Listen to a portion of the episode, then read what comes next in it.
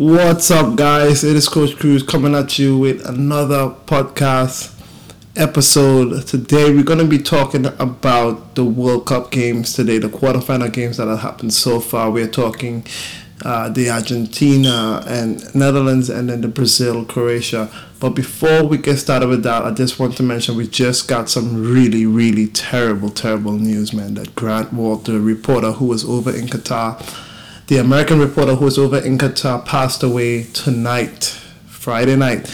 Um, he was at the World Cup. He was tweeting about the games, and then we just got this random news. Um, his cause of death has not been revealed, but you know, it's it, things are looking a little bit suspicious. We don't know, but we're gonna wait for all the facts to come out, and then um, we'll probably have a quick discussion on that as well. But in the meantime, I want to wish Grant and his family my condolences. Um, and yeah, um, it's really sad, man. But um, well, let's get on this World Cup. So today's games is going to explain why I am totally in love with football or, or if you call it soccer out there, whichever one. Um, I am completely in love with this game, and it's going to show why so many people in the world love this game. This game inspires, it motivates. It's just everything. We're going to talk about the Brazil game first. Everybody thought Brazil was going to see this game through. Everybody. But Croatia has been resilient throughout the whole tournament, and I've always warned people about Croatian football. I mean, I think that Croatia has played this this very, this very tactical game. I think today the game wasn't as clean, but they always find a way to win it, and that's what good teams do. Um, Croatia, it looked like they never gave up, especially after that Neymar goal, that Neymar wonder goal. That it's the type of goal that win games, Croatia could see themselves through that and still come back and get a result tied up the game in the last minutes, go down to penalties, and was just beast.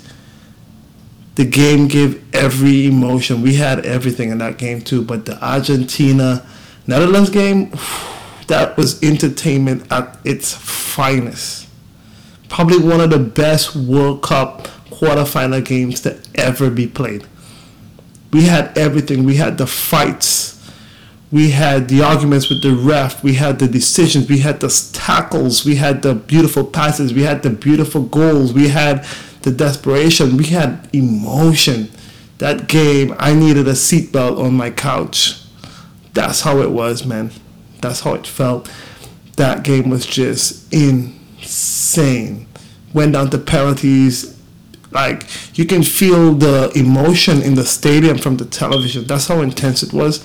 And again that that's the main reason why many people today love football love soccer across the world. And, and every single day the fan base is growing and growing and growing because of what the game brings into people's life what it brings to the players the coaches the kids. It just brings so much happiness. It, it brings everything. It has all the emotions, and this is why I even play because you can feel every emotion in 90 minutes. You can feel hurt. You can feel pain. You can feel happy. You can feel sad. You can feel courage. You can feel disappointment.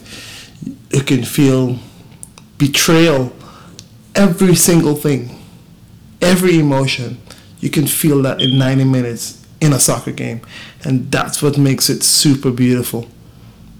The footwork, the the the drive of the players, the passion of the players, the passion of the coaches, the passion of the fans, the excitement. It's just it's it's it's it's kind of like a drug and a it's an adrenaline that you need to feel every single time. It's it's it's one of the best feelings in the world and that is why the game is going to continue to grow um, everywhere, especially here in, in the United States. And um, it's just beautiful, and I really, appreciate all of the people in America who is actually taking part in this growth, and it's up to us, coaches and, and, and players, and all of us to continue to spread this love, this this joy, this passion that we have for the game.